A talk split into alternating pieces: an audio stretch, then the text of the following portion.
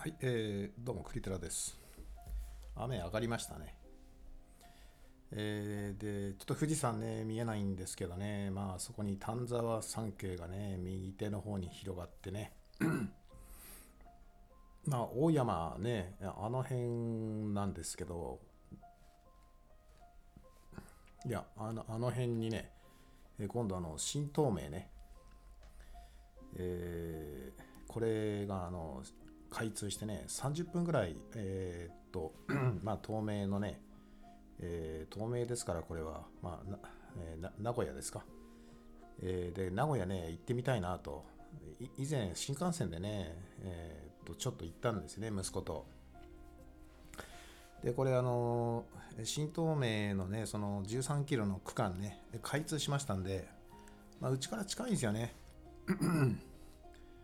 えー、なんでぜひね、そこの、まあ、16日、明日3時にね、午後3時に開通と、まあ、いうことで、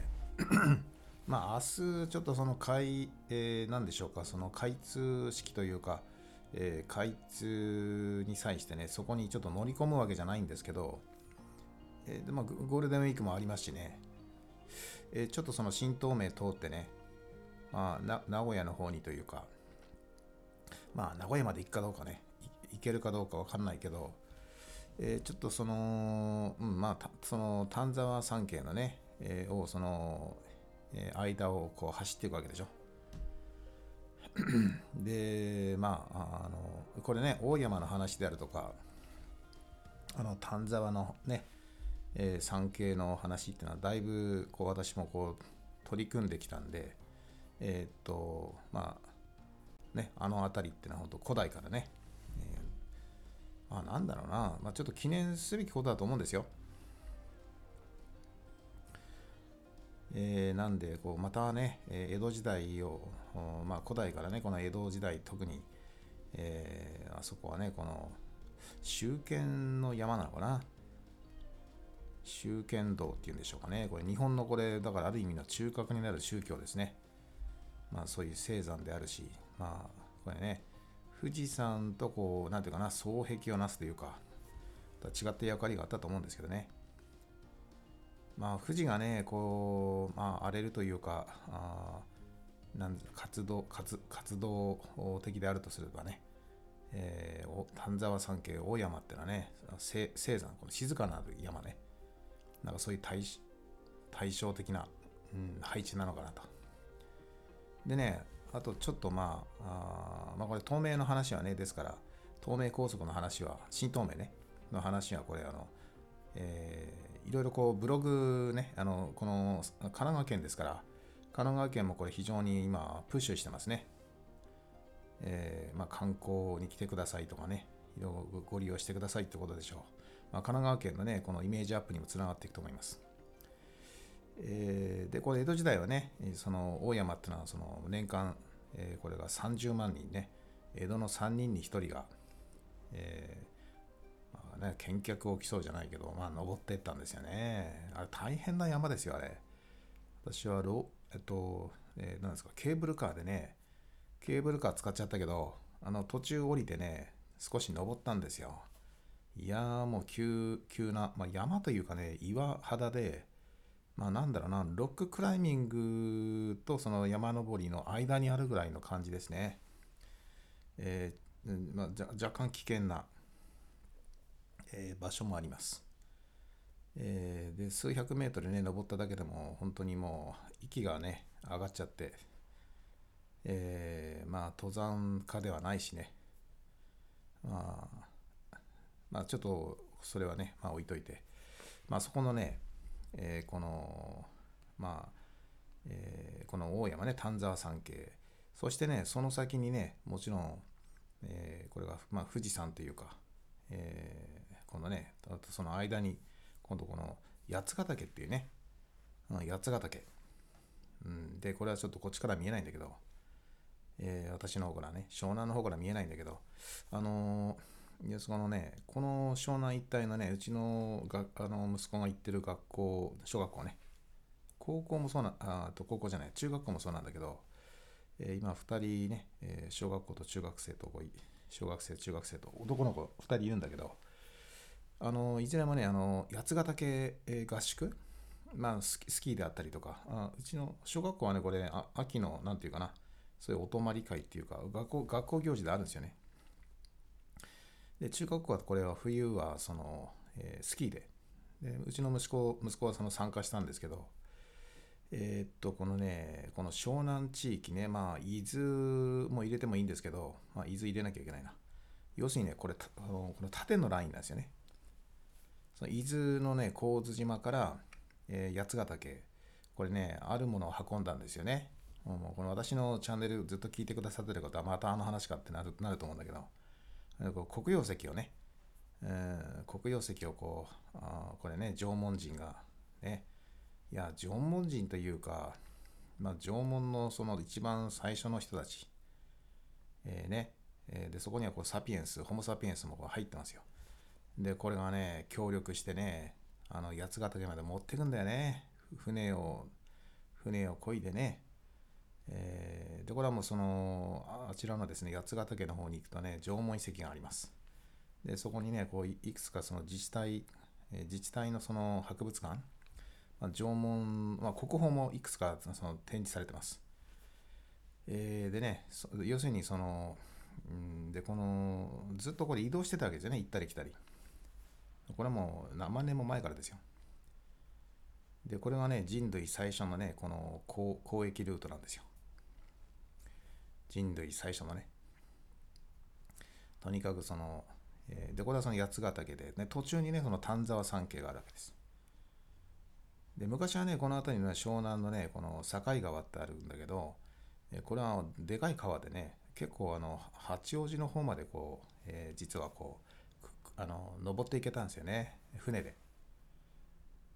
えー、で、で、そこからね、今度船から降りてね、まあ、こう丹沢の方を、こう、うん、まあ、まあ、これをその、なんていうかな、右肩の方、右の方にえっ、ー、と、えー、いやいやいや、丹沢から入ってこの八王子か。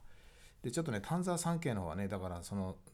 当時の地形ね、えー、川でその辺近くまで行けたのかどうかわかんないけど、まあ、丹沢の方からこう、えー、またさらに内側に入ってね、えー、内陸に入って、まあ、えー、八ヶ岳目指すわけですね。で、これはもうね、きちっとね、あのー、そのあちらの、何ですか、山梨県と、そしてその、山梨の次、まあ、群馬で、群馬じゃないや、えっ、ー、と、長野県ですね。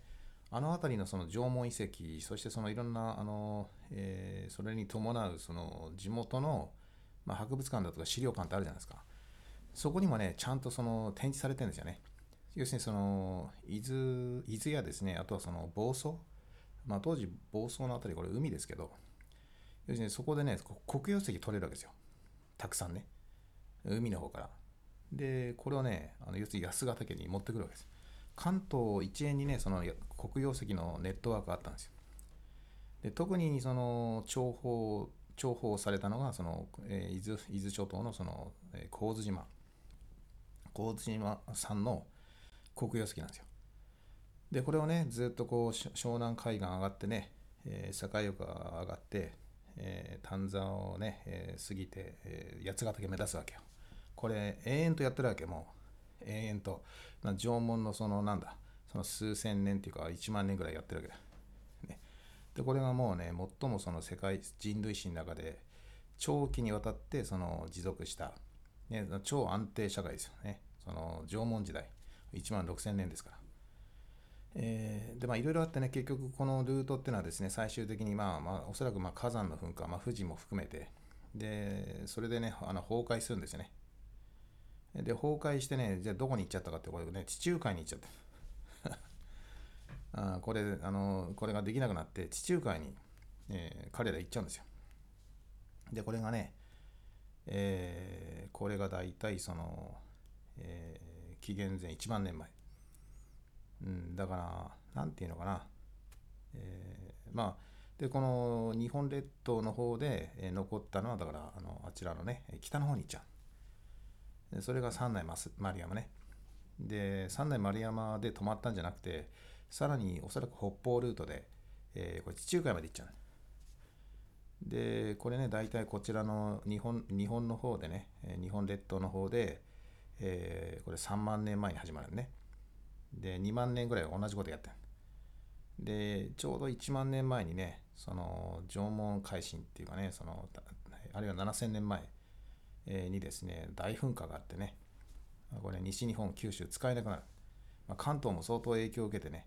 で縄文人みんな北に移動したんですよね。でその過程でまああのこのあちらのね西へ向かってっちゃう。もうこちらのその東はもう海だから。あの大陸を目指すんですよねでどんどんどんどんこうあの西に整然してって、まあ、地中海で今度はあの黒曜石のあの交易を始めるんですよ。これがね1万年前にスタートするんです。ちょうどその何て言うかな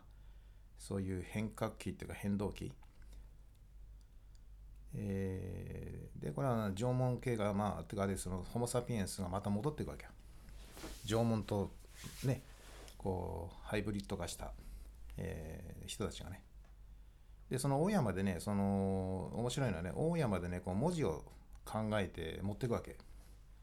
で黒曜石、ただ黒曜石ね、持ってのはその加工するだけじゃなくて、その、その過程で共同作業じゃないですか。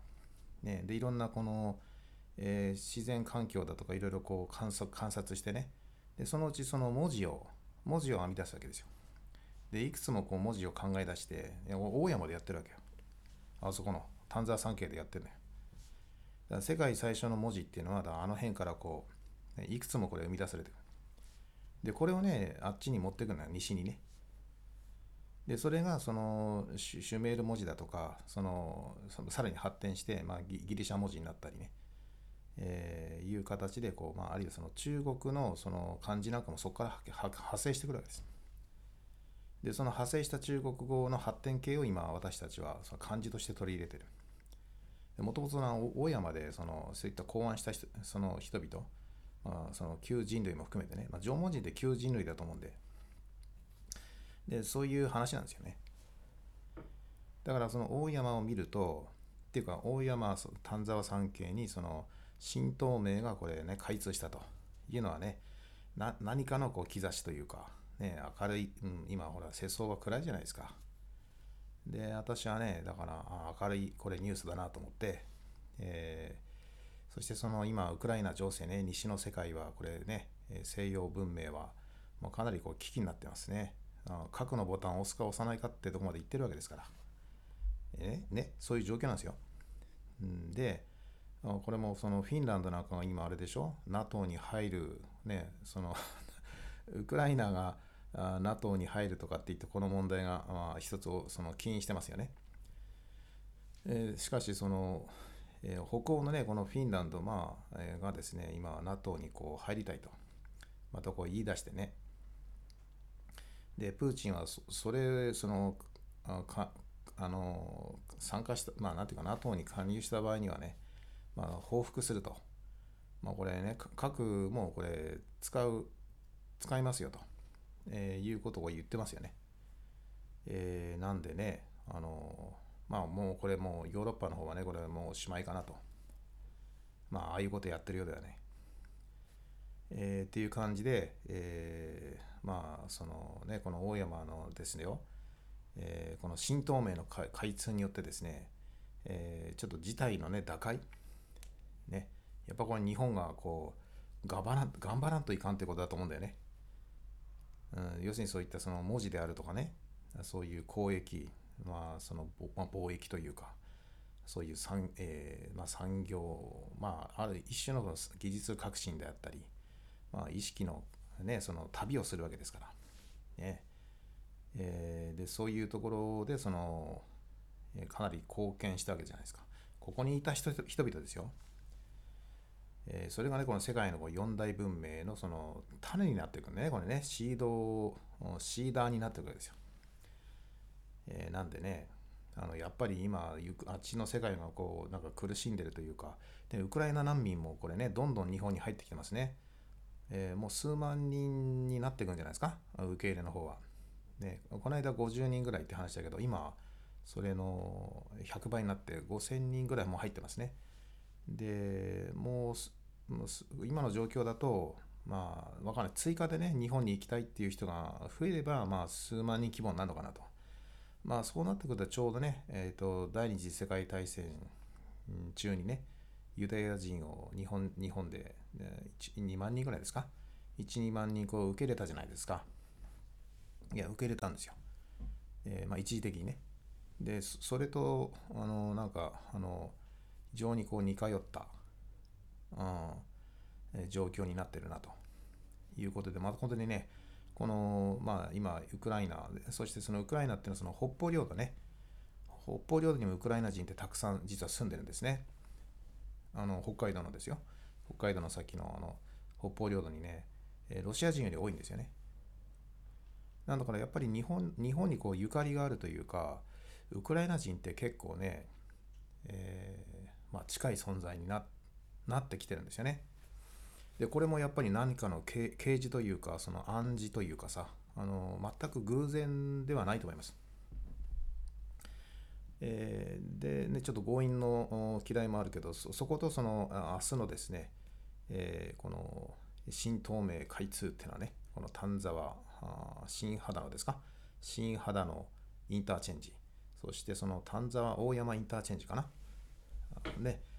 でこれの開通式というかあこれ私にとってね、非常にこの、はい。で、ちょうどね、今ね、あの、富士のね、えっ、ー、と、この、えー、富士山の、この太陽のね、この、えっ、ー、と、この、夕日ですね。日没。うん、この日没はね、ちょうどね、そのあた、その、その場所あたりなんですよ。私、毎日ね、富士、富士の日没見てるんで、あの、で、美しいですよ。そうすると、まあ、大体その、あの辺りだなと。うん、でこれねやっぱり偶然じゃないと思うんだよね。あその新東名の未開通だったところがこうにそのちょうどこう太陽がね今こう日没をね、えー、まあ、これも何か暗示してるなということでねあの勝手に一人で盛り上がってるんだけどまあこういうね、えー、アングルというかこういう視点で盛り上がってるのはねまあ、世界広しといえども、まあ、私だけだと思うんだけどね。私しかいないと思うんだけど、えー、そうでしょ。うん、こんなこと言ってるやつ、こんなこと言ってるやついないよね。えー、なので、まあ、そこはこうね、えー、まあ、だからこそ、こう、ちょっと、こう、えー、まあ、シェアしようかなと。ちょこっとね、こうその、お話しようと思いまして、えー、まあ、バカなこと言ってんなと思うんですけど、まあそう思われてもしょうがないんだけどね。はい。で、これをひろしさんね。ひろしさん。いいね。いいあれになってきたよね。あの、お笑い芸人の域を超えてね。うん、なんかキャンキャンパー芸人ですか？うん、で、これね、えっ、ー、と、まあ、あの辺りね、大山の辺りに、キャンプ場があるみたいね。私もキャンプ嫌いな方じゃないんで。あの、このひろしさんのね、これ見てたらね、ちょっと、ちょっと覗いたんだけど、あなんか、またキャンプ行きたくなったね。あもうこ、あの辺り通過してね、長野とかね、あっちの方に行っちゃう、新潟とか行っちゃうんで、えー、ちょっとその、近くにね、いいキャンプ場これあるあるじゃないかと。なんか、なんかあの、えー、まあこれ近くをね、まあ本当にこの、えー、東大元暮らしで、えー、うん、ちょっとね、いやいいとこあるなと思って。今年の夏はちょっとこの辺り、いや、混みそうだね。あの、インターチェンジができちゃって。なんで、でもまあ、えー、どどうでしょう。あのね、予約できそうだったら、ちょっとキャンプ夏、この辺行ってみようかなと。うん、で、あの、名古屋もね、これ近くの30分名古屋早くつけま、あの、行けるみたいなんでね、まあ、ゴールデンウィーク中はちょっと渋滞しちゃうだろうから、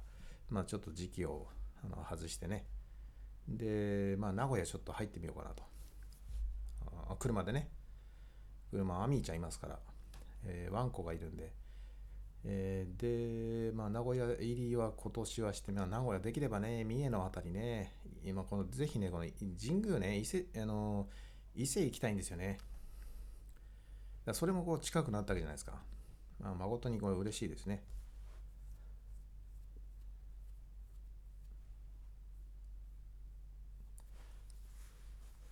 まあ、伊豆とかね、あちらの熱海だとか、昔はね、伊豆、西伊豆とか、あれをね、毎年、まあ、えっ、ー、と、1、2回ね、あこれを利用さし、あの、保養所とかね、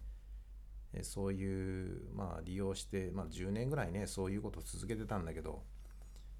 まあね、ワンちゃん泊まれないし、えー、まあ、そういった対応してるところもなくてね、あドッグランはあるんだけど、ドッグホテルね、うちのアミ無理だからね、かわいそうなんで、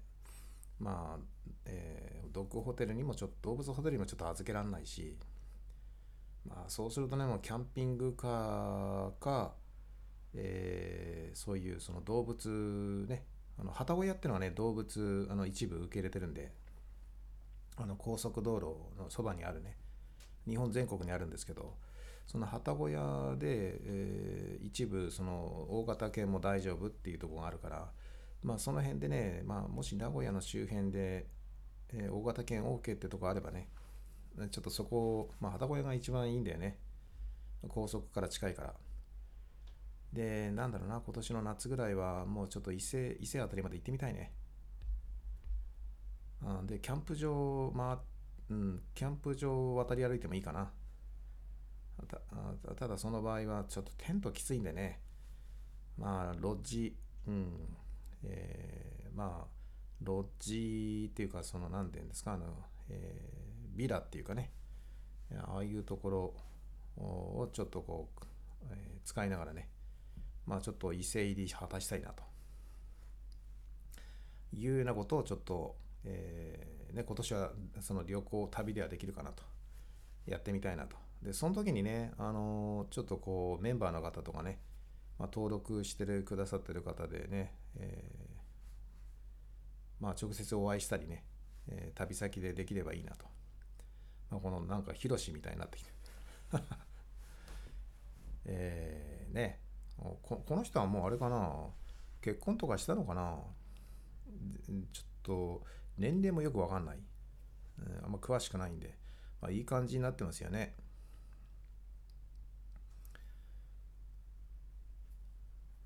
ね、秦野ってね、秦野ですか。秦市のね、本拠地ですからね。まさにこの中東世界のね、地中海ですから。うん、そうなんですよ。うん、なんでね、あの西の、はい、えー、あちらに行ったわけです。っていうか、向こうからも来てるんでね。で、あとこれちょっとね、えー、新東名ね、これあの、これあの、えーえー、中部日本なんか中日本って書いてあるけど、これ新東名のね、伊勢原大山。このね、大山っていうのがね、まあ大変な山なんですね、これね。まああの、ピラミッドでもあるからね、ピラミッドでもあるんですよね、これね。で、これはだからその大山のその麓ですよね。伊勢原大山インターチェンジも、もし、まあ、どっちかな。今、伊勢原はね、ちょっとね、伊勢原の方が近いのかな。まあ、そんな感じかな。えー、まあ、は、は、旗の方が近いか。丹沢スマート IC ね。まあ、この辺、まあ、名古屋の方行くんだったら、こっち、なるべく、えー、西の方から入った方がいいよね。うん、まあ、は旗の市かな。新旗のかスマート IC ね。この辺からこう、はいまあ、開通したのはね、大山 IC ですから、まあ、大山から入ってもいいけどね、以前大山行った時にね、車で1時間ちょっとかな、うん、かかったと思うんですけど、あれ？でもこの先はあれだね、建設中か。あじゃあもうこの、あれだね、えー、まだあれだ。えー、ご、うん、御殿場愛知まではまだ通じてないのか。そうか。いやそれでなんで30分短縮とか言ってんだ？えー、透明旧透明に接続してんのかな、えー、ということだよね。出ないとここで降りてここでおしまいになっちゃうもんね。でここで多分こう分岐してあるいはね分岐でこう入っていけるようになってると思いますけどね。この残りの未開通のとこはいつ開通するのかねこれ。まあこの開通した13キロ分だけ走ってもいいかもね。ここれをちょっとはい、えー、まあこ混むかな。はい。まあ、こんな感じでねこのしっかりこういう、えー、うんなんか Vlog みたいな感じでこう出てますね。非常に力入れてる。あここれ見ると分かりやすいね。ここね大山丹沢大山エリア。でこの麓にね、えー、こう新東名がこうかい、まあ、一部開通か。あそれであれだね。この一回降りて降りてそのあれか。接続。まあ直にはあれだね。繋がってないんだよまだね。これを見ると。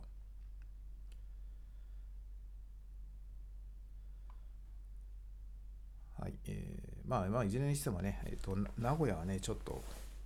あ行ってみたいですね。そしてできれば、はい、三重までね、伊勢まで行ってみたいですね。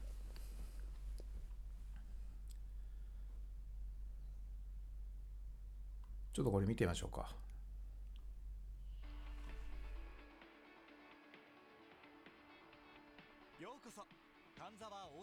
大自然へ。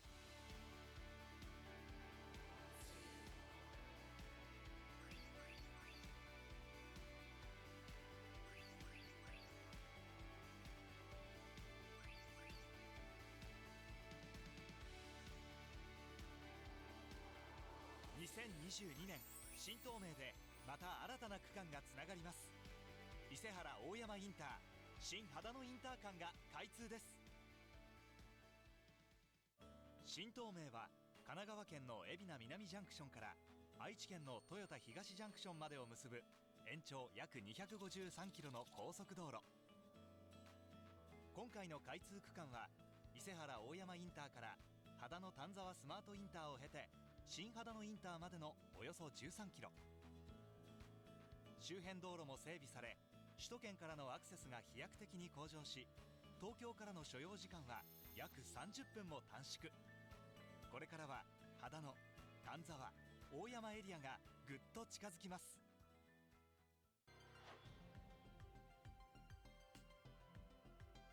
新たに誕生した伊勢原大山インター新秦野インター間は大自然あふれる地域。新東名を利用すれば登山愛好家たちが訪れる表丹沢の山々がすぐそこに。ちょくちょく丹沢来てるんですけどどんどん来る回数が増えると思うので嬉しいです。今まで以上に秦野に来る方が増えると思います。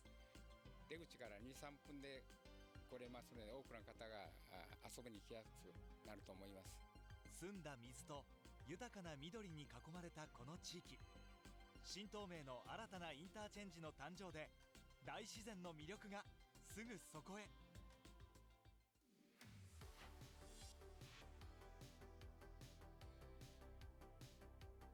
秦野市では新東名の開通で企業立地が進み経済活動が加速。新たなインターチェンジの誕生によって周辺の工業団地から首都圏や北関東方面への所要時間が短縮されます。高速道路へのアクセスが便利になれば集荷や搬送の時間が短くなったり定時性が向上するなどのメリットも。物流の効率化が進み生産性向上につながっていきます。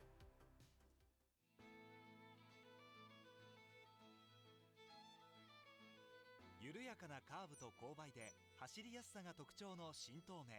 今回の開通区間でも安全安心の取り組みがあちこちに。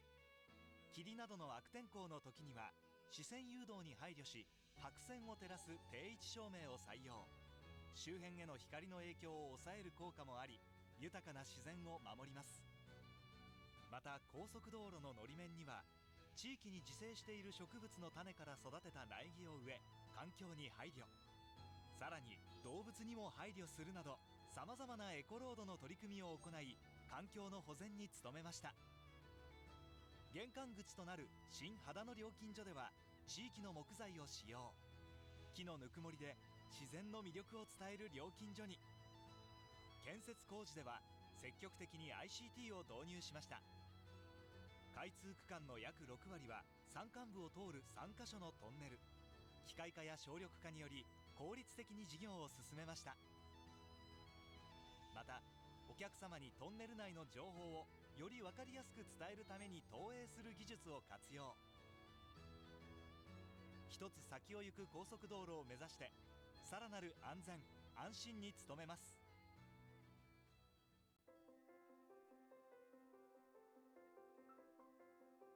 最初に開通した2012年以降着実に延伸を進めてきた新東名。その後も進化を続け2020年には静岡県内およそ145キロもの区間を6車線化に。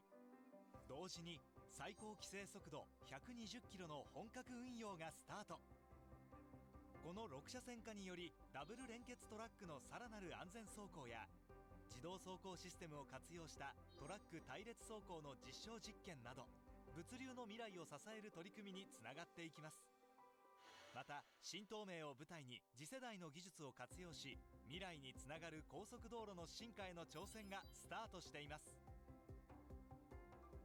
新東名の全線開通まで残す区間は神奈川県と静岡県をつなぐ約25キロの難所。急峻かつ凶愛な地形であるこの区間で高難度の工事に挑んでいます。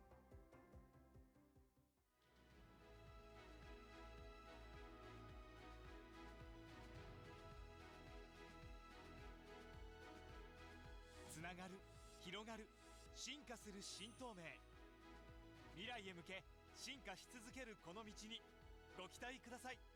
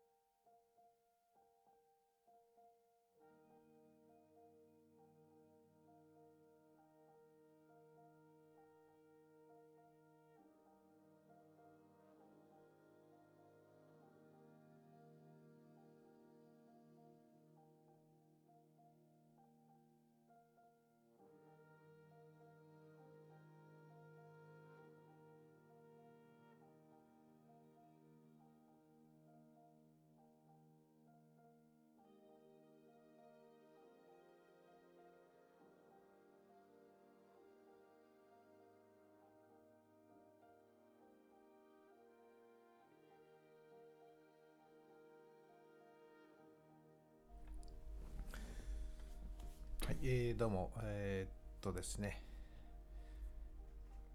えー、ああのね、えー、今ちょっとあのいろいろこうワードプレスね、ワードプレスの方の、まあ、ちょっと無料版使ってね、いろいろちょっと今構築してるんで、まあ、時期にね、あの、まあ、あのー、有料の方のね、え、まあ、切り替えると思うんですけど、まあ、ワードプレスでね、え、こちらの方と、その今、この間皆さんにね、今日も話しましたけど、あの、えっ、ー、と、Gmail のね、あのアドレスね、メールアドレス、あれとこう連携させたんで、あとそのもう一つその Twitter アカウント、これもあのワードプレスの方ね、ワードプレスってこれあのブログの記事なんですけど、やっぱりちょっとこのブログも配信していくっていうかまあワードプレスにそのデータですね、えデータベースとして、そしてその配信のその記事、なんていうかな、あの配信のプラットフォーム、あの今今までこれ YouTube であの基本配信してきましたけど、まあ、YouTube もやっていくんですがね、あのその YouTube 上ではちょっとあのどうしてもこう伝えきれない、えー、まあ、規制が強くなっちゃってね、なのでその部分あのどうやってこうクリアしていくか。あというところで、あの、これワードプレスのね、とりあえず今無料版でちょっと構築してみたんで、えー、で、これあの、もうちょっとこうね、えー、と、なんでしょう、慣れてきたら、あの、有料版に切り替えてね、で、そこからあの、いろんなデータの配信とか、あの、コンテンツの配信ね、まあ、あの、あと、この、皆さんとのやりとりなんかも、その、まあ、YouTube 上、まあ、YouTube 上でもやっていくんですけど、あの、どうしても YouTube じゃできない部分ってあるんですよね。えー、なので、で、あとこのアカウントもね、今ちょっとやっぱり規制がかかってて、なんでしょうね、えー、この、まあ、いつね、アカウントがそのなくなっちゃうかわかんないんで、えー、そうするとね、ほら、あのこう日本もこう漂流しちゃってるけど、ほら、あのね、私たちも漂流しちゃうんで ね、一体何なんだ、あの、あのあの人は一体何なんだっていうね、あの YouTuber 何だったんだってことになっちゃうし、でね、なので、いつそれがそうなるか分かんないんでね、まあ、チャンネルがバンされるって今非常になんか頻発してきてるっていうか、あの、有名ブロガー、有名なそのブロガーからこう潰され、潰されていっちゃってるんで、あの、まあ、これあれですよ、その差し、差し障りのないね、あそういう配信をしてる人はいいんだけど、そこは影響ないと思うんだけど、まあ、なんていうかな、差し障りあるというか、まあいろいろこの意見の強い、えー、まあ、えー、この主張の強いね、まあチャンネルなんかはね、結構こう、今ターゲットにされて結構つ潰されてるんですよね。えー、なんで、まあう、うちもね、このチャンネルも強いといえば強い方なんで、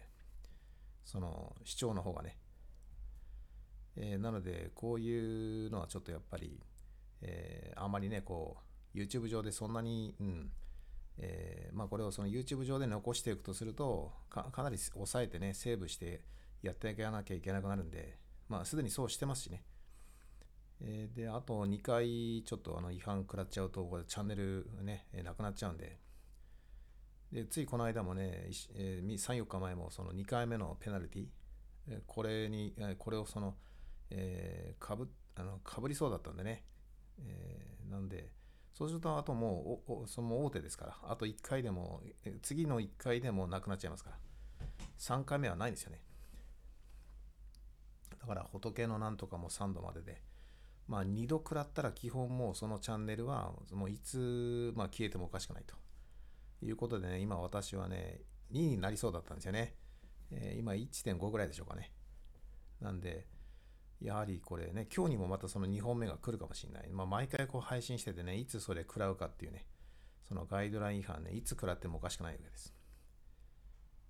うん、なんで、男なんかスレスレっていうかね、ギリギリのところでやってる、まあみ、そのその登録者の方の中でもね、あるいはメンバーの方なんか特に、